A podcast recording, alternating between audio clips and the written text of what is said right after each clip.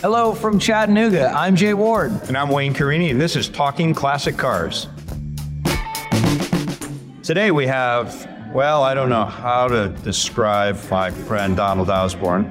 Indescribable would be the right word. Right Yeah, I don't think we have to describe Donald. Don- Donald and I have been friends for over 40 years, and and uh, we still can't figure out why we like each other. So we keep we keep we keep trying to you know do that. And, and- but um, real quick for everybody to know, Donald Osborne is the person that cemented the deal and got me my TV show Chasing Classic Cars because he wrote an article about my Hudson Italia that appeared in the New York Times. And the head of my production company, Jim Ostrowski, read that article on Sunday, called me on Monday, and the rest is history. Um, then in turn, um, I got. Turnabout is fair play. That's right. So, um, what's my car worth called me and said, We'd like you to be the co host. And I said, No, I'm a little stretched and out thin, but there's a good friend of mine, Donald Osborne, that fits your criteria perfectly. He's knowledgeable, he's a great guy, uh, and they hired him. And uh, so you were really responsible, Wayne, for me getting my next big break, which is working with Jay Leno, because I was fired after two seasons from What's My Car Worth. Well, they finally found out about you, huh? Were you really fired? I was absolutely fired, Jay. Yeah. What happened? 100%. So I got to tell you, so so he comes and finds me. It's at Scottsdale, and he mm-hmm. goes on the set of What's My Car Worth, and he said, "I didn't know we were filming today," and they said, "We are, but you're not." That's how you found out. Yeah, that's how Actually, I found out through a phone call. Said, oh, well, you know, you're, you're filming across town. I said, oh, we are, are we? And so, uh, yeah, yeah, I was fired for all the right reasons. I was told I was too sophisticated for the show. So I thought, wow, that's a really terrific insult, and I'll take it. Um, but it was uh, one of those situations, and I think we've all been there, where we never know where life is going to take us. And a door closes and a window wall opens. So he he comes up to dinner that night and he tells me the story. I said, "Don't worry, things are meant for certain reasons. There's something else around the corner that's going to happen to you. It's going to be great." And about a week later, Jay called me and said, "What do you think about Donald Osborne for my new TV show?" I said, uh, "Fabulous," and he got hired. Exactly. Jay uh, called me up there and talking to him about starting this new show. And he said, Would you be interested? You're not doing uh, What's My Car Worth anymore. Um, I said, Well, you know, Jay, I really have to think about this. Yes.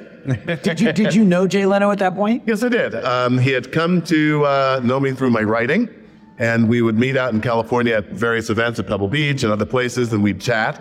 And uh, so he was a fan of my writing. I knew that. But uh, we had actually worked together for the first time in 2014. Um, I went and did an episode of his uh, YouTube show.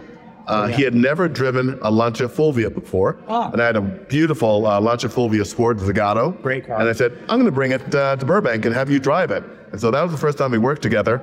And the reaction to the um, to the YouTube segment was sensational. People really liked the way we interacted, and so we thought, hmm, something that might work. Yeah, So- the, the relationship chemistry is definitely there. Now, you and Jay are working together at a much deeper level now because of the Audrain. Now, tell me a little bit about how you went from Southern California to how you got involved with the Audrain and how you got Jay Leno in, or how he got involved with the Audrain. Well, much like uh, Carini, uh, Leno was the reason why I became involved with the Audrain. Okay. Um, back in 2016, they needed to have an appraiser come and appraise the collections. And Jay knew of me and my work, of course, and recommended me to them as an appraiser.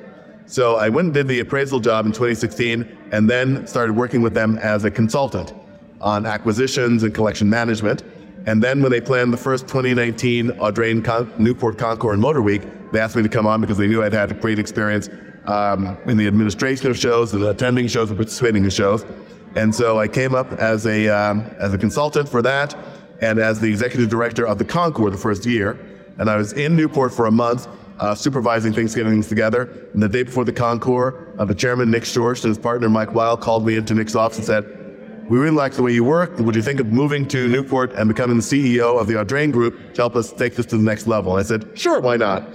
So, So when you, you called me and invited me to judge at that initial, Mm-hmm. in fact, you called me and, and emailed first, but then you called and you said, I really think this show's going to be special. I want you to be part of it. And I'm so glad you did. But at that point, you weren't officially full-time part of the Audrain. I had been a consultant uh, since 2016, and Okay. it's very funny because um, when they first approached me about being involved in the Concours Motor Week, my first reaction was, oh dear God, does the world need another Concours? And then I spent some time in Newport and I realized what an incredible place Newport was. And uh, that for a variety of reasons, uh, people have tried to start a Concours Newport before, many, back in many two, 2007, 2009. And somehow they managed to snatch defeat from the jaws of victory. Because if there was ever a place that was meant to have an event like that, right. it was Newport. And when I realized the scale on which they were planning it, I said, you know what, this could be something that really works. Yeah, yeah. We, we were talking about uh, the previous event with uh, David Hobbs yesterday, and and how life. so so remember that event where I think the woman that was attempting to uh, put this big show on had a, a few million dollars given to her to do it, and she blew it all at one event and she had David Piper and, and all sorts Stirling of great Moss Stirling and, Moss. Yeah. Everybody came. It was a wonderful event. But then the next year there was no money and that was it. It was all over one time. But here's the thing about Nick Schorsch, what blew me away that first year because you did say he has a vision for this thing. He willed that show into existence with so much financial backing that, that he just said, I'm not going to leave anything done halfway. Everything will be done to the highest level possible. And what you guys did by doing that was everybody who left that show went away and told somebody, you have to go to this the next year because it is so amazing. And I think it worked. That strategy of going really all in, all chips in that first year. Well, uh, you know, it's no uh, wonder that the two of you have been involved in the show from the beginning and are so enthusiastic about it because, frankly, it's also the way the three of us think. If you're going to do something, do it. Don't just sort of phone it in. It's not worth it. Um, you know, our enthusiasm uh, goes through our nine to five and our um, other activities as well. And of course, for all of us, uh, we get to make our nine to five our pleasure and amusement. And there's something that's so incredibly amazing about that. So if you're going to do it, do it. Yeah. Not a dress rehearsal. Especially with something like the Concours where people expect excellence. And you go to Newport, Rhode Island, and it's a beautiful, beautiful city. If you've never been, you have to go. Um, the level of opulence in that city and the history of 120 years of this being the vacation homes for the wealthiest people in New York. And, and, and, the automobile was such a big part of that history. So, I mean, these people could afford anything. The Vanderbilt Cup race yeah. was there. I mean, you know, and, and of course the electric car when uh, people said electric cars, I didn't know they had electric cars, but back in the teens and, the, and earlier than that, the electric car was what Mrs. Vanderbilt would, would call into the butler and say, I'm going to go over to Susan's for tea this afternoon and make sure my electric car is out in front. So the electric car had such a, a big presence in Newport and, and in many wealthy cities, Baltimore, um, you know, in New York City, that kind of stuff. Yeah. And then it went away the minute the electric started, uh, car, st- you know, car starter came in, the electric car just disappeared. To go back to something that, uh, that Jay said, one of the things about Newport, it's a historic city. There are very few cities in North America that were founded in the 17th century, and Newport was. So it's got a very, very, very long history. And what's really, for me, what makes Newport really special is the fact that it lives its history. We all live and work in these incredibly historic buildings that are still making history today. And that's one of the other things I think that makes a difference in the Concours Motor Week because it is of the city. It is in these houses. It is on these roads. Um, and also, uh, we see that as well in the veteran car tour that we do as well, and that uh, Wayne has participated in, um, where we do a 50 mile drive from Newport up to Bristol, Rhode Island, and back in 1907 in older cars. And it is absolutely fantastic. It's, again, what we're all about, about celebrating, sharing, and preserving um, historic automobiles, but it's living with them, driving them through the streets, all the things that we love, using them is, is, is, is key. You know, Newport uh, came back from a really low, really tough time. Uh, most of these mansions were empty. They were, they were shuttered and a lot of them were broken into. I mean, there was so many bad things going on. And then the Navy left, you know, so it was a huge Navy presence in Newport. And when they left, these houses in Newport were selling for $50,000. They're now million and a half to two million, three million dollar house, the same house, because nobody wanted to be in Newport anymore. Yeah. And then suddenly this resurgence just happened, and it was unbelievable. The, the restorations of these homes, and, and, and it, now it's, it's a destination. People just love going there. And like you said, the preservation of the city, I think is so important that they respect the history. They're not leveling everything and putting in a Starbucks. Right. They're very good about that. Um, let's go back to your veteran car tour a little bit. I think one thing you guys have done very well in the last few years as you've grown the culture of Audrain, it's really become a culture, is you looked at Goodwood for some positive things, and you guys have a relationship with Goodwood now. Yes. Um, and for people who don't even know what Goodwood is, just explain a little bit about the parallels and what you guys do with them. Well, Goodwood is an amazing place. It is the home of the um, of the uh, His Grace the uh, Duke of Richmond, and who has been an incredible motoring enthusiast, and who revived the motor racing at his home, which had existed from 1948 to 1966. And uh, it's an extraordinary thing. They have three events a year: the Festival of Speed, which is a hill climb up the driveway of the house uh, that attracts international stars and manufacturers, cars from modern Formula One cars all the way back to cars in turn of the century. Uh, they do the uh, Revival, which is a celebration of the Goodwood Road races, and everyone gets dressed up in period costumes, and the cars are limited to those cars that would have run at Goodwood from 1948 to 1966, and that's a lot of fun. Then they do the members meeting uh, from the members of the Goodwood Road Racing Club, and uh, Audrain Motorsport is the presenting sponsor of the Goodwood members meeting, and so we've got a very special relationship with them for that. And one of the things they do at Goodwood is, again, it's one of these things that it's all in. Goodwood is a place that is the absolute, if you imagine what um, sort of every uh, upper class uh, young man and young woman would do who was a car enthusiast before World War II and immediately after, that's the life at Goodwood. It's riding, it's, it's, it's off roading, it's, it's great sports cars, it's great touring cars. And over the top at Goodwood is just right. That's right. Yeah, the, the Duke. fireworks and and, Oh. and, and carnivals and, and concerts. And so the way that the Duke and his team were able to take the spirit of Goodwood and share that with so many people, that's what we tried to do in Newport with the Audrain, is to say Newport stands for history, luxury, and sport.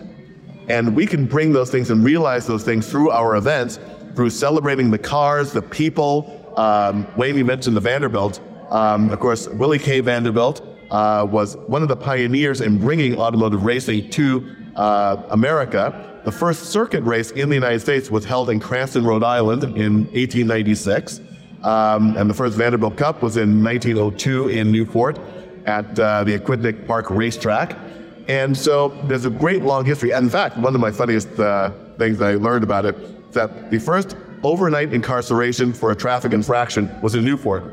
1904, someone was arrested for speeding and put in jail overnight. Uh, they must have been going rather quick, maybe over 35 miles per hour at the time. I think they're going over 25. Oh. So I've got a similar story with with with. Um, there's this car that, that was uh, in the Buffalo, uh, New York City to Buffalo race, and and uh, they flew the driver over from France, and and he he was practicing up and down Fifth Avenue in the car, and he got caught speeding and thrown in jail, and they had to get a special lawyer to get him out so he'd be in the race the very next day. That was at Panhard, and and and, uh, and and so that was really exciting. We restored that Panhard for for. Uh, Rob Kauffman, Yes. and and uh, that's been a hero event too. It has. In fact, it awesome. won a major award there. I think That's the right. first time it was shown. It's another Willie K car. That's right. Willie K uh, owned that car and drove that car and raced that car. Yeah. And um, you know, so it's the idea again, like they have at Goodwood, of these cars not being sort of precious objects that you observe from afar, but you see them at speed. You you smell the hot oil. You you you, you smell the clutches, um, and and it's what really turns us on about these cars and makes it, I think, very special for people who perhaps don't consider themselves automotive enthusiasts, don't identify as automotive enthusiasts. They discover their connection with cars by seeing these cars being used. And Wayne can testify this uh, very, very well. The people that see us do the veteran car tour, the smiles, the amazement, it's like, hold on a sec. That's a what year Oldsmobile that you're going to drive 50 miles in a drizzle? And it's like, you know, there's Wayne, the big smile on his face, and say, yeah, wouldn't do anything the, else. The first, the first year, uh, we brought the Oldsmobile, and we were going up this hill, and, it, and it's a one cylinder car and it went chuck, chuck up the hill. We were going maybe five miles an hour and a jogger passed us. And he pulls up next to us and he talks to us as he's jogging and we're going along. He says, Well, that was nice, you know, learning about your car. Have a nice day. And he took off. And we're going, Jogged "What- ahead of you. What just happened? A jogger passed us. What year was the Oldsmobile? 1901. 01. So we're talking about cars that are now 122 years old. Yes. They're still on the road Yeah. and driving 50 miles fairly reliably, right? You had to change some spark plugs that fouled, I think. Yeah, a few little things. Little things along the way, but you set up that time for people to enjoy that trip. What I think's exciting is I'm hearing that there's a younger generation, people under 40 even, that are excited about the cars of this era, which they have no relation to at all. It is astonishing. There's always been the idea that we work in the collector car space with that basic bell curve. The cars that we lusted after at 17, we can now afford at 40. And so as those cars come into the marketplace, as that cohort ages, these cars become valuable and interesting. And then as they move out of the collecting and active use of the cars, then the values drop and no one cares about them and they get thrown away or whatever obviously the people who lusted after a 1901 car when they were teenagers are slightly gone. And yet, there's more interest in that area than ever before. And it's been really heartening. Um, uh, we're talking here in Chattanooga, and uh, at the um, at the racetrack, looking at the veteran car group of racers, so many very young people from six to 18 years old who are absolutely fascinated by these cars and, and captivated by them. It's an amazing thing, and I think something that, that bodes very well for the future of uh, Yeah, cars you know, I. I remember 20 years ago when um, the people were dying that owned the brass cars, and I said, "Man, this is going to be my opportunity to swoop in and buy a really great brass car for like 20 cents on the dollar." Well, it went the exact opposite way. New people got involved, tours happened, and all of a sudden now brass cars are untouchable Yeah. financially. Some of them really the great ones. Incredible you know, prices. but, but it doesn't matter what it is, if it's a Model T or whatever. If you're involved with that era car, Yeah. it, it, it's something special. It really is. I mean, you know, to really realize that this is what people did. That's just how they drove around. and the involvement that, that these cars demand that you have as a driver, even as a passenger, Yeah. frankly, um, is something that also is very welcoming to younger people because they've grown up in an age where everything is automatic, everything is sealed, everything is hidden, everything is disposable. When you realize this is a car that you have to pay attention every moment you're behind the wheel in order to keep it going forward. And that's something which is a challenge and something that they probably haven't really had in their lives before. It's true. So you get the Audrain um, uh, Concours is, is grown over the years. We're here at Chattanooga, and it's got very similar growth here, where Yes. um, as it gets older. So this is the fourth year. You were in your fourth year. Fourth, year, yeah, with, both events started in 2019. Yep. And so I see that growth to be similar. Um, and what I like what you guys are doing, I made a comment to you earlier um, in the week that it's you got such spectacular cars to come from the West Coast, from all over the place. But Europe and Japan. but yet you Yeah. don't forget about your local people. And that's so important that if you get all these great cars that show up and it squeezes all the other people out that uh, love cars in Newport and Connecticut and New Jersey, wherever it may be, they all feel like, oh, I can't go to that because because it's just the big dogs there. Um, what you're doing is you're controlling that. Well, thank you very much, Wayne. And I have to be very careful because um, Jay, you're sitting very close to me, and you could get me with a quick uh, left jab.